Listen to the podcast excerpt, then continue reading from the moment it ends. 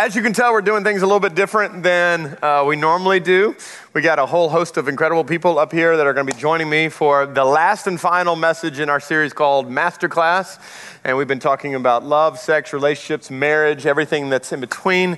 And uh, I'm going to get a chance to introduce some of these people to you. Some of you know them. I uh, want to welcome all those joining online. I just got a text just a minute ago. We have people watching from Belgium, South Africa, all over. Come on, that's awesome. So, welcome. Glad you're welcome online.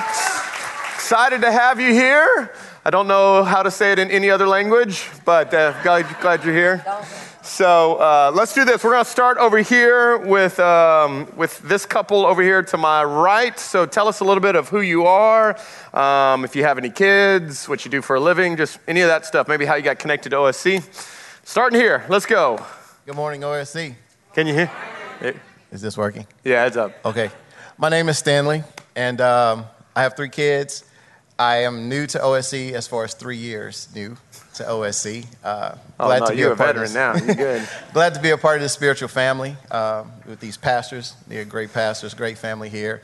Um, as far as what I do, I'm an educator, and I've been ed- in education 15 years. And something that, oh, wow. Yeah. Thanks. Uh, I'm a musician. I sing. I play drums. I love cooking. Y'all want to hear something? Y'all want to hear? No. uh, all right. No, yeah, that's good. Let's, let's pass it on. Uh, good morning, OSC. My name is Deidre. Uh, I am a nurse practitioner. Um, I've been a nurse practitioner yeah.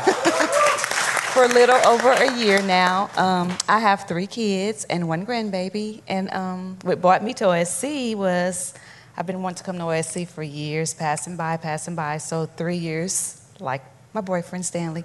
I've been here for three years. Um, enjoy the service, enjoy the message, and just enjoy interacting with new people. Yeah, awesome, awesome. All right, moving on over here.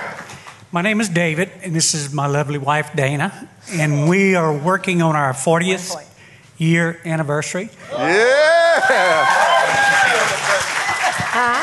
yeah, yeah. We have two children and three wonderful little grandboys, and we've been here 17 years. Uh, Tracy was pregnant for Luke whenever we started coming, and we came here because we, uh, David had met Pastor Bubba at a Bible study, and we had gone to Slam Camp with the youth a couple times, so we knew a little bit about them. So we love this church. It's been like a second family for us. Mm, awesome. Awesome. All right, Nassif's on the end. Hey, uh, Alyssa and Stephen Nassif here. We have been at OSC for three years now and um, started coming uh, after watching the 21 Days of Prayer. So it was very impactful then. Tell them where y'all were, where y'all are from, and then tell them just a little bit, because I don't think a lot of people know the story of like y'all driving and all that. yeah. that. Okay, so um, of course, three years ago, three plus years ago, in that time frame, uh, Stephen and I were at a very bad place in our marriage, and he got advice from a coworker that there was this preacher with black frame glasses on Facebook and doing things in Jennings, you and know, and, and, a beard, and there was, you know, kind of this movement going. So uh, Stephen did some digging and ended up finding and contacting Pastor Josh, and. Um, we decided since things weren't working for us at that point in time that we would try something, anything different, uh, just to salvage what we could in our marriage.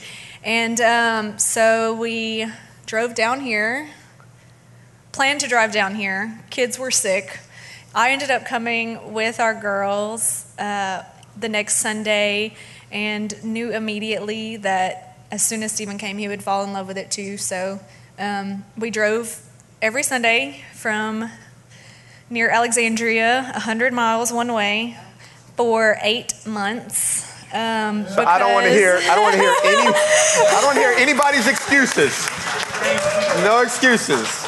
And really, just trusted God that this is where we needed to be. So here we are. We now yeah. live here, and have never felt more at home anywhere else. Mm. Yep. Amen. Tell them how old your, your kids are. Yeah. Uh, we have Emily is nine, so we're fixing to hit the double digits with that one, and Hannah will be seven next month. And we've been married for almost 10 years, together for 17. Awesome, awesome. So, just so you know, kind of how the dynamic of the panel is. So, Stephen and Alyssa, younger kids, been married 10 years. Uh, David and Dana, 40 years of marriage, have kids out of the house and grandkids. Deidre and Stanley are uh, dating and uh, not married yet. I don't know. Maybe we can make. Okay. Anyway, sorry. It's gonna happen. It's gonna happen. Oh, it's gonna happen. Uh, but both both have have kids as well, so that's a little bit of the dynamic of the the panel that we have. So here's the question I'm asking. Okay, we're gonna start with a fun question. Question is, what is something about you that people wouldn't know? Let's let's hear something. Stan, we're gonna start with you. Yeah, you get to go first. Well, I said earlier, um, I play drums, I sing, I cook. Um, Come, something man, else. Um, I love sports. You know, I used to be a quarterback, I used to be a cornerback, safety. Played baseball, I pitched, third base. What? Deidre. I mean, you got the full package. I mean, what are you gonna do? I mean, I mean, I- I- is that enough? Not knowing? You know, something else? Pass the mic, man. Pass the mic. Um, I guess some things that people don't know about me is I'm a big, huge sports fan, especially basketball. Um, whenever it's time for basketball, please don't sit by me. So I went to the La- I went to the Lake Arthur girls state basketball game with with Deidre. And she was like, "Are you sure you want to sit over here by me?" Because uh, we were both passionate. We were both passionate about it, so it was good. All right, David and Dana, something that people wouldn't know. Do You want me to go? You go first. Okay, with first first service, I didn't uh, share anything unusual, but I said, well, after have to listen to Stanley, um, people may not know I was an all-state defensive back in high school. I had 13 interceptions my senior year, Oh, but uh, and I, and I, and I had the prize, and I had the prize of my life sitting in the stands watching. So. yeah. The first uh, service, he shared that y'all probably don't know he doesn't talk much. but everybody laughed, and I talk a lot. Um, I think the most unique thing about our relationship is the fact that we've known each other since the sixth grade. I saw him at the skating rink. It's uh, the portable skating rink. Elsie used to go around putting down skating rinks and they'd pick them back up. It was in Iota, and I saw him. I fell in love in the sixth grade. And she was waiting for couple skate only. I probably couldn't skate because I am not sportish. he can, no, no. So we've known each other a very long time, and it's been great. That's awesome. All right, Nassifs, something people don't know. So one thing, uh, well, some people know about it, but um, in high school we played baseball and stuff, and I rode bulls in the rodeo and all that stuff, and that's actually how me and Alyssa met. Yep. 17 years ago at the rodeo. At the rodeo. You saw you saw him riding that bull. You're like, "That's my man. That's my man." He was the only one wearing a helmet, so I thought he was smart. Technically, technically, she saw me falling off of the bull. Go ahead, Alyssa. You're up. Okay, so I don't have anything other than this to share, but uh, what a lot of people don't know about me is that um, I was a part of the youth worship team back in the day. Back in, even before I met you. I don't, yeah, it was before I met Stephen, so I don't even think he knew that I did that. So I was on choir, you know, all state choir and all that sort of thing throughout school, so. Nice. But don't ask me to sing. All right. Please don't. You, we're gonna transition here. So, uh, what we're gonna do with the panel is we're gonna go back over the last five messages, and we're going to kind of now start giving some life applications to each one of those messages, and start asking some questions in regards to the messages that we heard. So, week one was what is love. We talked about the difference between love and infatuation. So, I'm gonna direct this to to uh, Stan and Deidre. So here's my first question talking about love, talking about infatuation, and, and those two being very different. And when it comes to dating, when it comes to looking for a spouse, um, oftentimes infatuation, we're very focused on external, external looks, their character, do they make me laugh, just kind of some of those things. But we know that love really focuses on the internal. So, what would you say when it comes to dating and pursuing a spouse? What character qualities and what caution flags should I be looking for? Great question. Uh, so, character qualities. Does the person love God? Where does God fit in that person's life? Do they make time for God? Um, are they trying to apply God's word to their lives? Mm. That's important. How do they treat others is another way. Mm. Um, a red flag could be um, hot headedness, um, short temper, maybe um, if they lie a lot. That's, mm. that's a hmm. big one. Yeah. Yeah, so the Bible speaks about being unequally yoked. So you don't want to link up or yoke with someone who's completely opposite in a negative way from you. Yeah. You know, if you're a godly person or you're at least trying to be godly and you're trying to live out the word of God in your life, and this person, hey, let's go to the club, like, mm, might not be the one for you. Is that how Deidre got you? okay, see what had happened was it wasn't a club, but um, okay, this goes back to something everybody didn't know about me. So Deidre and I actually met in college a long time ago. Tell them where you went. Um, I went to Grambling State University. I was in the band there, uh, the world famed Tiger Marching Band. Uh, so you know, we had the privilege of traveling the world and all that great stuff. And um, I met Deidre through a mutual friend, a frat brother of mine at the time, and we just kind of hit it off. And things were fine, and then things weren't fine. And then it took us 20 plus years to reconnect, and it's it's been amazing. And uh, you know, I hate that we missed 20 years, but I'm just so excited. I'm so happy for her, and I'm looking for the next 50. Come on. Watch out. Go ahead. It's a mic drop. I was like, okay. Go ahead, Deidre.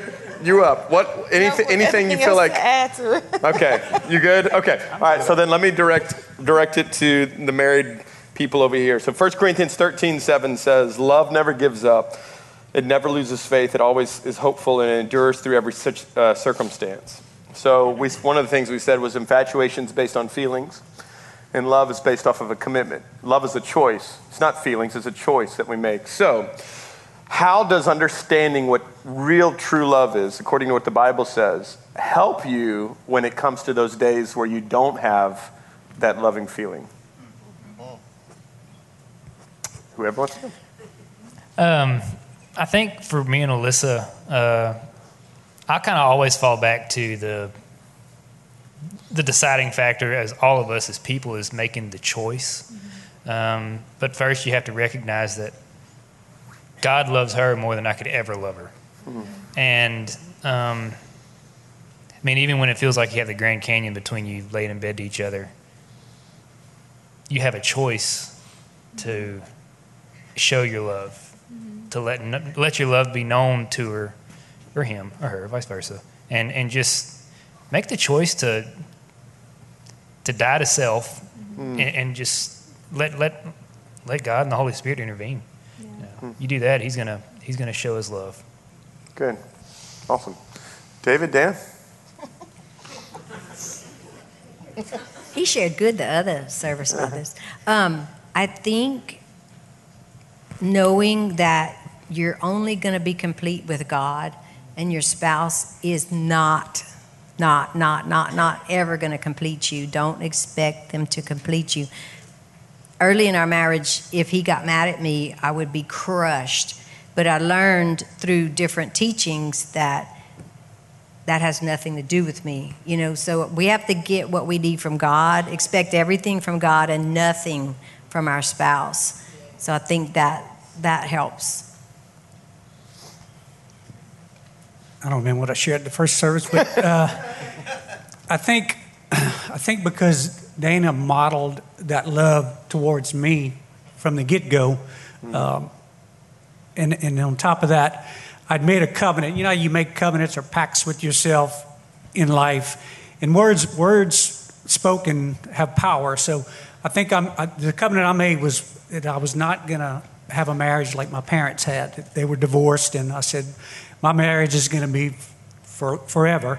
So with that said, I mean, I always red flags would go up right away when anything would get out of out of tilter, and I, I just never had that that loss of loving feeling, even in even in our greatest arguments, because she. I knew how much she loved me, and I knew the pact that I'd made. So, I mean, I, I stuck with it, and it had to be God, the grace of God, because it wasn't me. That's good. That's good. All right, so let's let's switch gears. Let's talk about week two.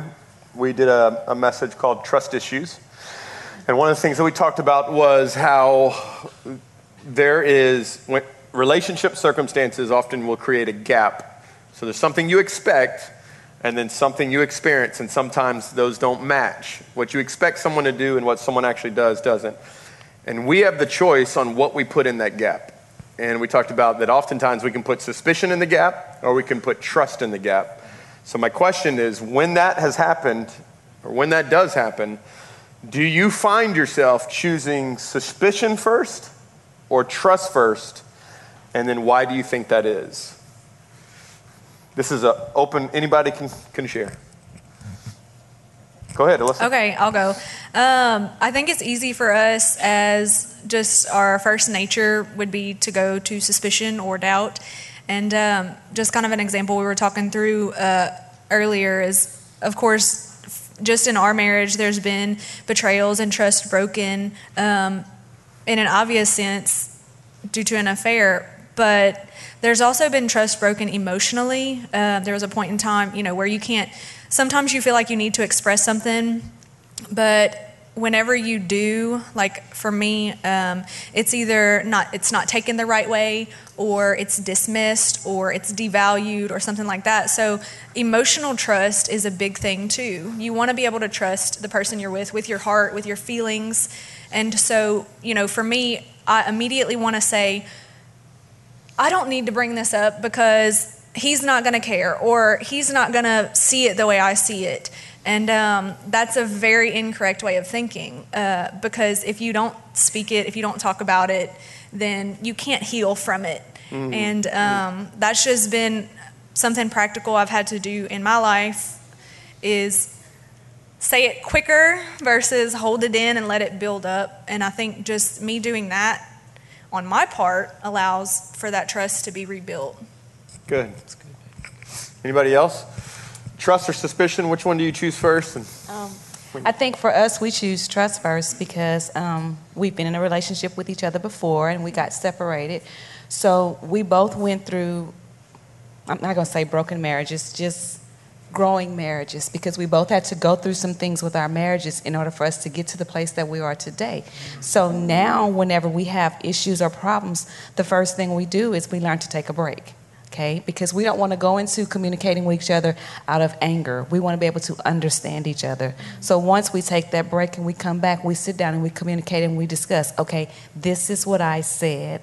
How did you perceive this? You know, so I think for us, that's what makes our relationship so good because we learned through previous relationships in order for us to be successful in this relationship, we got to first understand and communicate with each other. That's great. That's great. So let me let me ask this question. I'm going to direct it right back to y'all because um, this was a question that someone submitted that was a single person. And they said, "I gave my heart to someone and they broke my trust.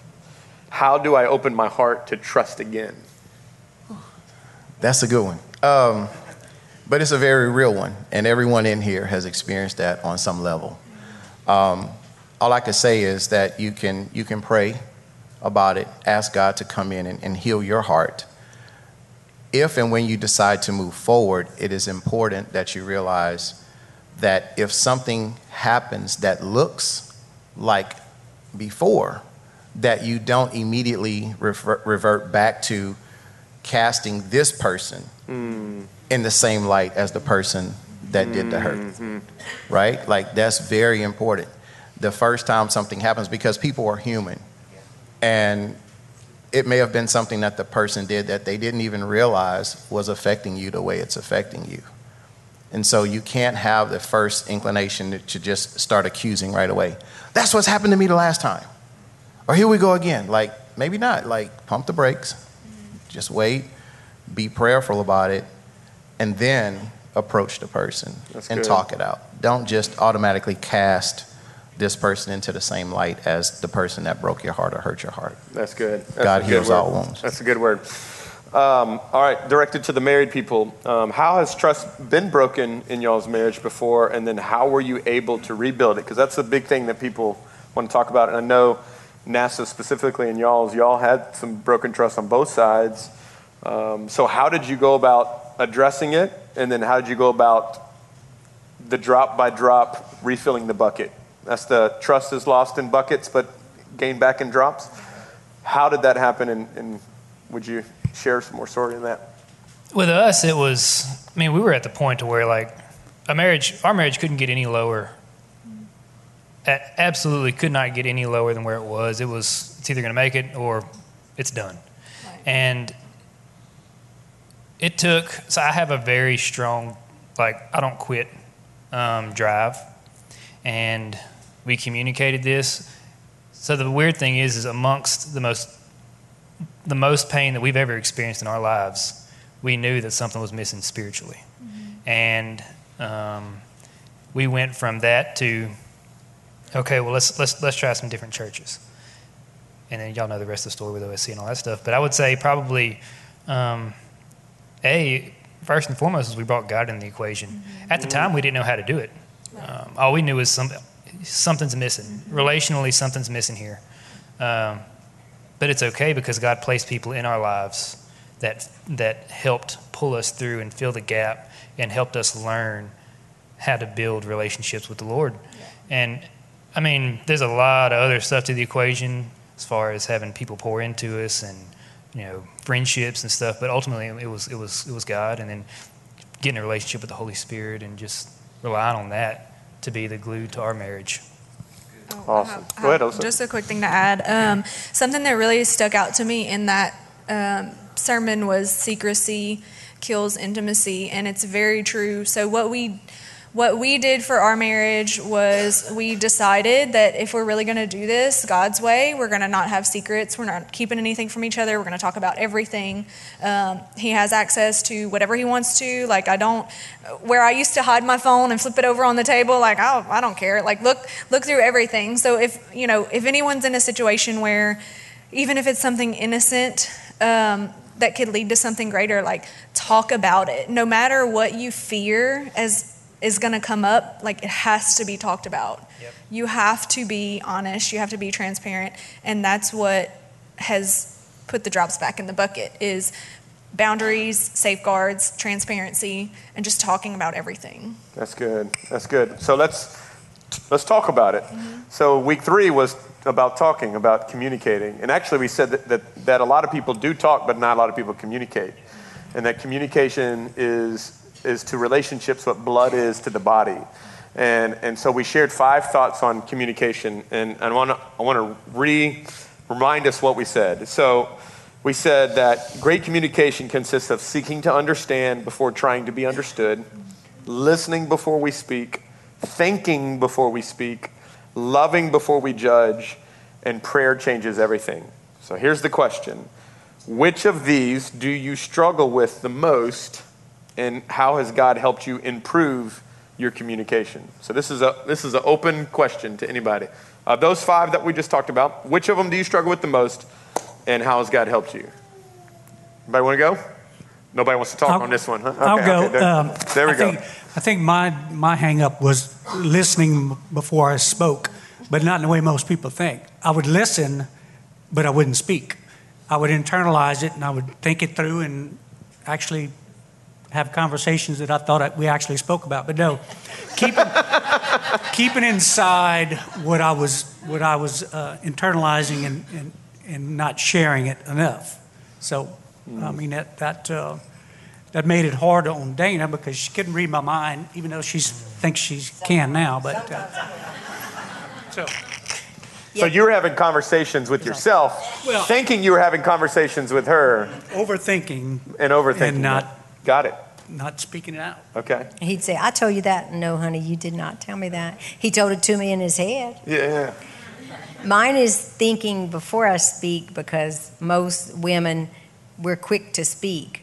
Um, I guess it's because we work off of both sides of our brains, and men think really long, like long, forever. And women talk long. yes, we do. Like And the problem is, most women. like opposites, right? Most women think they're right because they spoke first, but that's not usually the case. Wait, wait. Say that one again. there was people taking notes. I just wanted to make sure that they, they heard what you said. Just because, I mean, we, we think it quick and we speak it, so we think we're right, but that's not usually the case. We ha should take more time to think. And guys could talk a little faster, maybe, or quicker.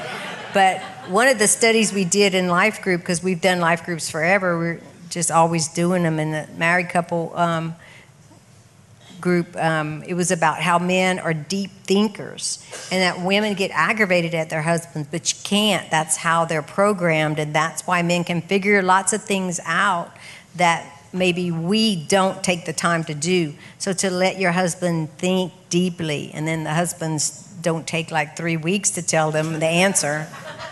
That's good. That's good counsel. Not that that's ever Go ahead. happened. Right. I mean, I used to struggle with um, love before judging. And like I alluded to earlier, a lot of times when you've been in situations where maybe you felt like you've been taken advantage of or you've been hurt or what have you, you tend to want to believe the negative first. Um, sometimes love is not the first thing you want to believe because of all the other emotional baggage. Anybody can relate to that? we all have emotional baggage and i had to learn my compass i had to learn um, where, where is my center in this before looking at the situation so that i look at the situation correctly um, and not just out of emotions because emotions are feelings they come and go That's right. So why you shouldn't make decisions based on emotions because what happens when you don't feel that way anymore so, um, so that's the one thing that I struggled with with regards to those was loving before judge judging, um, because of past hurt, past emotional baggage and whatnot. So I had to learn my compass myself. good. That's so good. Anybody else? All right. So I'm going to direct this back to the married crew. How do you communicate with a spouse that doesn't want to talk? Well, being the ones that usually doesn't want to talk. Uh, now, there's so she can tell when I'm upset about something or when I'm off, and I can do the same. Um, but I think for us, it's um, so I tend to be like I'll pull away, I'll distract myself with stuff, and usually she can sense that. Um, most of the time, she'll come and just be more affectionate or something like that. But the reality is, there's some days where I could just say, okay, well, let's go talk to Alyssa. But there's some days where I'll say, I don't want to talk to Alyssa about this. in which I would go, and so that's why, you know, God's placed people in my life that can pour into me and say, uh uh I understand. Go to God, go to Alyssa. They point me back to the source that I, that I could have an issue with or an mm-hmm. offense or, or whatever. But um, that has probably been the single one of the biggest things that, as far as us it, our, we're concerned, is over communication and the fact that we, we just don't hold anything in anymore. Mm-hmm. You know, it might not come out immediately, but we have people around us that can also sense, mm-hmm. just like each other. And like, hey man, what's up? You know, and, and allowing them to come into our lives and, and to give us good counsel. Uh, That's that's been a saving grace to our marriage. Yeah. 40 year marriage over here? Y'all have so, anything? uh, when my lovely wife doesn't speak, it's serious. Uh, so, but but I've learned to give to give her a little space, but at the same time not to give her too much space because I'll tend to just you know she'll get over it or you know I'll think about it for a long time. But uh, I just slowly work my way back in and, and hug her and you know just try to coax it out of her, but but never for a very long period because uh, it's uh, it's not where we want to be. Hmm. Yeah, it's um, if if your wife is not talking, that's usually a pretty good indication that something's pretty seriously wrong. But um, that's what we want. We we want to be pursued, and I find that like David would shut down. If I got upset, he would shut down.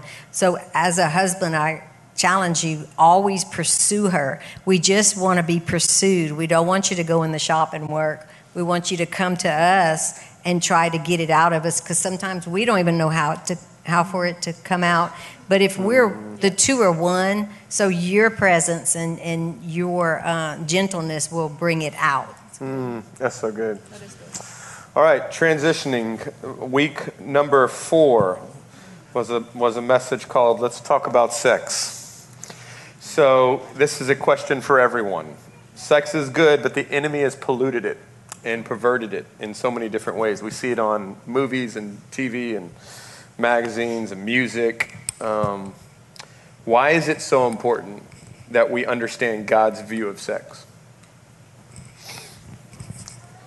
Nobody wants to um, answer. I got so I think just like with anything in life, how we're called to live in God's ways, like this has to be a part of that. Like we have to adopt His ways into every part of our life, and um, not just for us and the sake of our marriages, honoring God and that sort of thing, but we we have to be different from the world. Let's be honest mm, here. Mm. We have to be different. We have to set a different example for our kids um, because they're really in danger with the way things are in the world. And so I just think the right perspective of sex within the context of marriage is going to change things. So y'all have younger kids in this process. Do y'all get scared about that at all as you as you as you look at culture, or like how are you navigating that with your children? I know that. I well, they have daughters. They have daughters. Yeah, we so. have two girls, so it is scary to think of. Uh, we don't want to live in fear, but we also want to be educated and prepared and make the same. You know, for them, whenever I was growing up, it wasn't talked about. And I don't want that to be the same thing. I don't want them to be caught off guard. I don't want them to not have the right information. Um, I want them to see it God's way. You know, I want them to have the correct information and not be polluted. So yeah, that's good. We're preparing for that. Pray for us. I'll, I'll, so I'll, I'll, add this with young kids. Um, we're we are their best examples that they can physically see here on earth. Um, if mm. our example is Jesus in the church and how he loves the church, and we show that example to them, they can see what a good marriage is. They can see what a, an affectionate husband and wife are. You know, if, if, she's cooking and I come back behind her and kiss her on the neck, or we just hug, or we have one kid that'll be like, she stares. She's a starer. she's like taking it all in. The other one's closing her eyes. and uh, it's cool just kind of seeing their different personalities, but just let, showing them, you know, showing them what a happy husband and wife look like, mm-hmm. to where um, when they get that age, they can they can strive to be that and not they'll they can know the value that God's placed on them. Yeah. And to know that they have that to look forward to. Yeah, yeah that's good. That's I, good. I Go think ahead. it's uh, it's important to know God's view of sex. Um, he invented it, obviously. He made it. Um, but I, I also think it's important because the world wants to shove it down our throats that it can be all of these other things other than what God says it is. And that's very dangerous, especially when we have children, because unfortunately, we have a lot of young kids with a lot of cell phones and a lot of tablets. Well, oftentimes as parents, when we give these kids these cell phones, we're giving them the internet. We're giving them the world. We're giving them access to things that we normally would not give them access to. And I don't think we really process that. So a lot of times when these kids are curious, and sometimes their friends' voices are louder than our voices.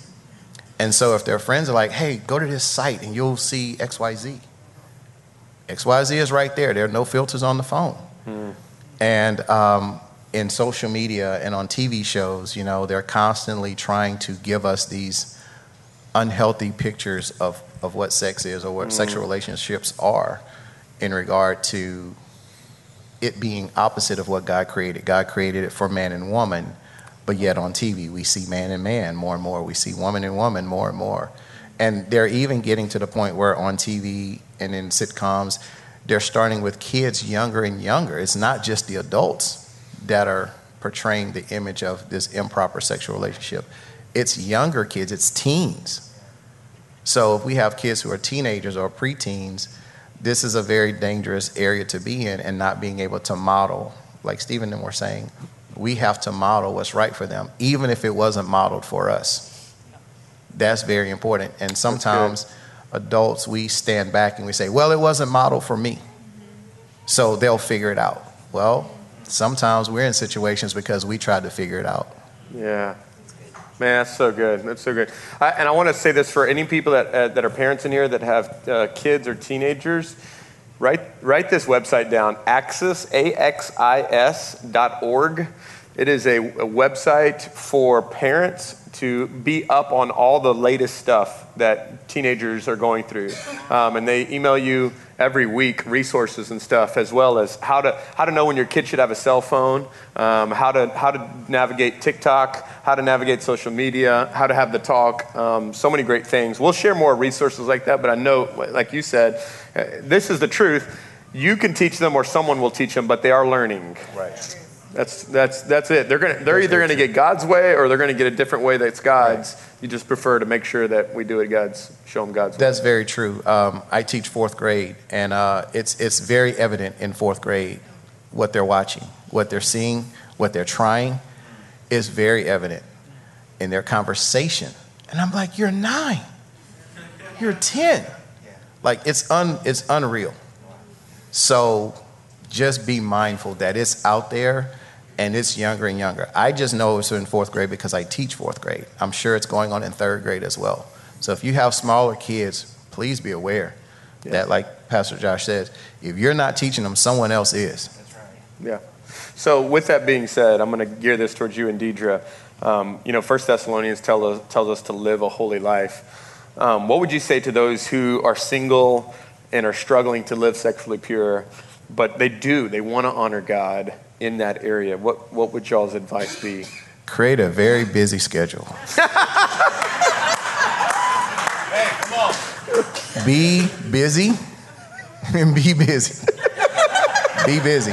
By the time you get home, you're, you're exhausted. You're tired. You're tired. Be busy. Deidre, what you got? What you got to say to this? we talked, we talked about that this morning, and we were like, that's our lives. We're, we're constantly busy. He's a teacher, I'm a nurse practitioner, so by the time we do get to see each other, we're too exhausted to even sometimes just look at each other. We're just like, love you, good night, babe. so be busy because an idle mind, guys, whenever you have an idle mind, you always do the wrong things, okay? So if you keep your mind busy and focus on doing the right things, then it will, he will lead you. You just have to trust and believe. He will guide you to the right path. Good deal. Good deal. Pastor, All right, Pastor Josh. Yeah. Also, if if possible, not living together really helps. Yes. Yes, and name. Say that again. If possible, and you're single and you're trying to stay pure and trying to do the right things, if possible, not living together helps because it gives you space. and when you put that busy schedule on top of that, there you go. That's so good. All right, to the marrieds. Uh, Proverbs 5:18 says, "Let your wife be a fountain of blessing for you. Rejoice in the wife of your youth." Sixth grade love, right over here. Okay, so how how do you? I'll direct this to the Daigles first. How do you keep your passion hot for one another over the long call? Don't do what they said. don't be so busy that don't you busy. don't know each other. And I quoted Pastor Bub, I'm going to quote him again. David learned a long time ago you can't bark all day and meow at night. You get it? You can't be grumpy all day and expect your wife to be all lovey dovey. Treat the girl nice. Show her affection. Love her. We need emotional love so much more than most guys do. So um, spend time together. We have a little sofa in our little house because we have no kids there, and it's probably about that size, and that's our little where we sit down at night. And it's I need my sofa time with him. Is it truly a love seat? It's a reclining love seat. C- Reclining love. That's an English. Okay, listen. Oh, wait, I don't mean That is way more. The pros. Good luck. So what you're saying is get a reclining love seat is what's in. Did uh, is Cody still here? It's got- I don't matter. Did he notice me I know. scratching my ear excessively? he told me I'll scratch my ear when I'm nervous. Anyhow, no, you just don't let the fire die down. I mean, what? Why would you do that? I mean, you have to keep it stoked. Come on. And uh, it it never it never went out in our marriage. So, and that's a great testament of why we're still. It's. Uh, Because it's more than just sex. Right. Yeah, because I mean, I told Anna something I wanted to share, but she said it might be a little too. But uh, yeah, because Hey, listen, this is the 11 o'clock service. They can handle. They can handle. Listen. Might have to shut the TV's cameras off. listen, the world the world has perverted sex to. I mean Yeah. to an amazing level, um, and and the reason I believe is, is like I shared earlier, you don't counterfeit a one dollar bill. You're going to counterfeit a high value Yes. And, and that is such a vital part of, of uh, marriage. And, and what does the enemy want to do? He wants to, he wants to prevent marriages from staying together. Because when marriages stay together, uh, Jesus is lifted up. So the enemy is going to pervert it, blur it, blur the lines so much so that uh, people don't, don't even Yeah. uh, know that it's really intimacy because uh, the, the body slows down and all those all that good part of it things change but intimacy never stops That's good. it never Yeah. stops growing That's good. That's good. Nassif. So I, with our marriage, um, so I, I kind of had a different take. I, figured, okay, I'm going to go be the breadwinner. You know, I had a preconceived notion about marriage and how things should act uh, in the bedroom or wherever, kind of almost like a routine, like a process. And it wasn't until um, my the definition of value for Alyssa changed is when I realized that we had no intimacy. Um, when, when, when we brought God into our relationship and He became the center, I could see how much He valued her. And, and that change in value for us, I mean, it, was, it brought on a, it was just, it's different. Um, you're not going through the motions, you, you feel. You feel a connection. You have a true emotional connection, and you know that it's that it's it's God ordained. So um, that's probably been one of the you know the main drivers for us. And it's you got anything to add? So, with that being said, one of the ways to stay emotionally connected is priorities. Absolutely. So we know, you know, people have kids and work and hobbies and just so many other things that, that can, you know, pull from our, our time with one another. How does, how do you prioritize your relationships? Okay, so I'll just give a fun, funny example. Stephen works offshore, and um, I like to say that I'm selfish with my time with him. So, like the day that he gets home, it's a fight over who's going to be next to him on the couch, and I always come first. Like I get to snuggle first. I get to sit next to him first, um, and that has been an example to our kids in in the priority of relationship. Like we know God comes first, spouse, and then then family. And uh, we've always made it a big point to either um, like show that to our kids in our actions. He'll even say, "Hang on, I'm giving mom a hug first. You know, it's the simple things like that that we uh, show priority. Or it'll we'll even tell them like, "Oh, my, it was mom and dad before it. Y'all came along." You know, it's just fun ways, but but they know. Um, like if we're having a conversation not to butt in like if it's something uh, we're doing they see us you know they go stay at grandparents house we go on dates um, it's great now that they're in school because we can really do daytime dates, and that's the best thing for us. I think it's been really fun, and uh, whenever the pandemic came, you know, the whole thing. uh, It ruined our day dates. and we were so ready for school to start back because that was just a, that was a normal for us. So I think just having those that mentality all the time, um, even us as moms, we can tend to focus on our kids a lot more uh, when things are demanding, and there's you know we know that that's a part of God's calling in our life. I just think it's important to remember not to neglect your spouse in good. those moments. That's like. Yeah. even if it's just acknowledging, hey, I'm really busy with the kids right now. Can we sit a little bit later? Like, just acknowledge they're there, acknowledge they're important to you Yeah, um, yeah. in everyday life. That's good. And I would say the vice versa on the men's side. That's busy, busy work schedule to say, hey, this is a busy season, but we're gonna, I'm going to make sure we, we set time. David, you got some? Yeah, I want to just add uh, a, a dead giveaway that your priorities weren't right in your marriage is when, when you become empty nesters. It's it uh, it's not party time, you know. I mean, it's like it should be a, a time to get back with your spouse, not a time to, to mourn or whatever. But I mean, if you if you're not excited to be back by yourself with Like the the most important one, then you grew apart some kind of way. I mean, you're going to miss kids and all, but uh, it should be it should be party time after the kids are gone. Sofa time. Sofa time. So Come on. reclining love seat time. Uh, So- Stanley, what you got? You're busy over there. So Yeah, busy.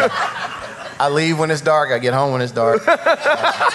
Uh, waking up at 4:30 a.m. is is is tough. But uh, what I want to say, as far as keeping uh, the relationship a priority, like even though we don't have a lot of time together, when we do get together, we have fun. We laugh. We create memories. We do active things together. Uh, and what the Nassers were saying, it made me think of a book that I read um, by Dr. Egrich. The last name is Egrich, a husband and wife, Emerson. and it's called Love and Respect um, the love that she desperately needs, the respect that he deserves.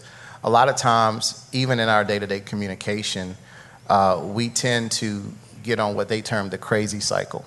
You know, like one person will do something that's perceived as disrespect to the man. He may in turn do something unknowingly or unwillingly, unintentionally, and that may sound like, you know, like he doesn't value her. He doesn't love her. She, she receives it as that's not love. He may receive her action as not respect. Hmm. So then, in response to feeling not respected, I respond in another way where she may feel unloved. And because she feels unloved, she responds in a way that I feel is disrespect. And there they term that the crazy cycle. It just goes round and round and round until Yeah. somebody acknowledges that, you know, hey, what are we doing or what have you. So uh, that's a great book for any relationship, great whether you're single, whether you're dating, planning to be married, or already married. Uh, that is a great resource. So we know that God's made all of us different. You said, what is it? What is it? Love and Love and Respect. The book's called Love and Respect. Um, so we know that we're different. Not only are men and women different, but even just personalities are different. So we talked about this idea of like opposites attract one another and all of that.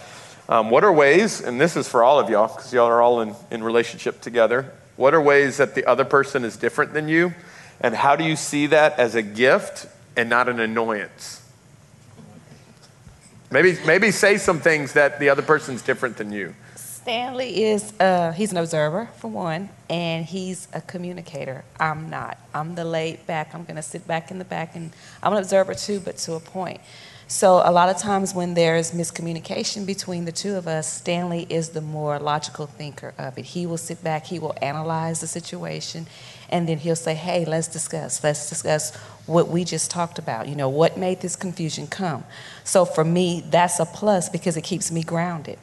A lot of times I'm not grounded, so I thank God for bringing this man back to me because he keeps me grounded, he keeps me solid. He allows me to look at the world in a whole different light. so, um, whenever you find that person that keeps you grounded and allows you to look at the world in a whole different perspective, that's a good man. Come Keep on. him. Don't run him away. We're gonna have to have you do a master class on how you get those though. Okay, so over here. Differences, gifts versus annoyance. Talk about how I annoy you, love. differences is what uh, is what drew me to to my wife. Um, she was quick to speak, and, and I was slow to speak. We talked about that earlier, but she was she was very loving. I mean, she was free with her with her love, where I was kind of more reserved. I mean, just just everything about her. Uh, the differences is what drew me to her. So, and it's still true today. And I shared in the first service about uh, how the differences that we have is God by God's design because uh, Proverbs 18:22 in the in the CEV, whatever that version is, says uh, uh, a man has a great his man's greatest treasure is his wife, and it says God. Um, how's it go? I forgot now. She's a gift from God. So I thought about that when PJ presented these questions. How when God gives you a gift, it's for something that you don't have. So He wouldn't give you a gift to annoy you. He gives you that gift to use it in, in your, you know, That's as good. you work together. So I That's just thought about that. That's good. So for us, um, just to be kind of quick with it, I am a big picture thinker. I see something that needs to be done or I want to have done, and um, I don't necessarily think about the way to get there. Uh, but he is, he is that detailed person that thinks of every step and what could go wrong or what could go right. And so um, it used to get on my nerves a lot. It used to aggravate me a lot when I'd be like, "Why are you doing it this way?" You know. Uh, but now I just learned to sit back and instead of put my two cents in, I ask questions to learn. And so that's been a cool thing. Is like I can see it done. He gets us there. Hey, that is great. All right, so we know to wrap this up, Jesus is the glue that holds all of this together. You know, He's the one that designed them, He's the one that gets to define them. What are ways that you keep Jesus at the center of your marriage, your home, your life? Um, let's, let's end there. Let's just talk about Jesus and just talk about how He's the glue of all this. So, any thoughts on that? How do you keep Him at the center? Well, we were married 16 years, and then we gave our, our lives to Jesus. So from that point on, we did every marriage conference, every class, every life group. We've gone to so many things. And people would sometimes, well, I know one guy asked David, Oh, y'all having trouble? You're going to a marriage conference? He, go, he said, No, we're just going to learn. So we realized talking this stuff out that we have pursued it to make it uh, better because you will learn so much more at life group than at church because you have people sharing different situations and then you get to talk with your spouse and so i would highly recommend that you got you have to pursue learning each other and how god says is the right way That's good. With us, it's um, we we just acknowledge Jesus in our lives on a daily basis. Uh, whether it's finding that 10 millimeter socket that was lost, oh, thank you, Jesus, or uh, mechanics in the house know where I'm going with it, or you know, just if a blessing comes across, just recognizing and praising God for the small miracles in life that become a normalcy that the world shows could be a coincidence or you know has programmed for us to not notice. But we know i mean God, god's got his hand in every part of our lives. It's not just on sundays. And uh, recognizing that and just applying that to life having conversations about you know ministry and our personal walks and stuff like that that's kind of if you recognize jesus in the big things he'll you'll certainly recognize him other way around small things and the big things Good. So- Good. We, uh, we keep God in the center. Um, we, we talk about God. We talk about our Bibles. We read our Bibles. We're involved in groups. Um, I lead a men's group. Um, she's in a women's group. But we try to keep God as the center. And um, I think the golden rule, you know, people always say, treat people how you want to be treated. It's not the golden rule, it's the God rule. That's in Luke on. 6. Come on man God's word said to treat others the way you want to be treated. The world didn't give us that. So we just try to keep that at the center and try to let God guide us. We pray a lot. We pray together. We pray for each other. We pray for our families. And for us, um, we try to make sure that we model what a healthy relationship looks like Mm. so that our kids can see what that looks like. Mm-hmm. That's so good. Well, let's do that. Let's end today praying. You know, I I think I can't think of a better way for us to end this in this service, but also in this series by just praying. So, Stanley, I'm going to actually ask you if you would mind praying for those that are single in here. Um, and then, uh, David, I'm going to have you pray for, for married couples in here. And let's, let's do that. So, why don't you bow your heads? Let's, let's pray as we close out this service. Today. Let us pray. Dear God, we love you. We thank you for every single person, Lord. We thank you for everything that you're doing in our lives. Father, for those single men and women who are in a relationship with you, Father, and they want to pursue relationships to the next level by finding a mate or just praying for the mate that they have or the, the partner that they have, Lord. We just want to lift them up, God. We want to lift them up to where you stay at the center of their lives, at their hearts. We want to lift them up, Lord, that they seek you in all things, that they seek you first before making decisions. And Father God, once they continue to grow in you and they, they take even the next step into marriage, Father, we just ask you to bless them. We ask you to give them wisdom and guidance. We ask you to give them spiritual and godly counsel and put people in their lives, God, that can pour into them and that they can go to for support and for leadership. In Jesus' name, amen. Father, what, a, what an awesome opportunity to be able to, to share with other couples, Lord, the, the, the nuggets that you've given us, Father. I thank you that you've modeled the love that we're, we're to follow. And you, you didn't tell us to follow you if you wouldn't give us the, the power to do that, Father. So we thank you for your Holy Spirit, Father, that guides us and directs us and gives us the strength, Lord, to love each other like you tell us to. And we thank you for the, the, the men and women in here that have chosen marriage, Father. Pray that, I pray that they would know that they don't fall out of love, Father. They just stop doing the things that draw them together and help them to know that there's never, never a, a marriage that can't be salvaged, Father. We thank you for your love that, that just continues on and gives us the strength. And um, I thank you for PJ offering his time. Uh, pray blessings over everybody in Jesus' name. Amen. Come on. Can we give it up for all those today?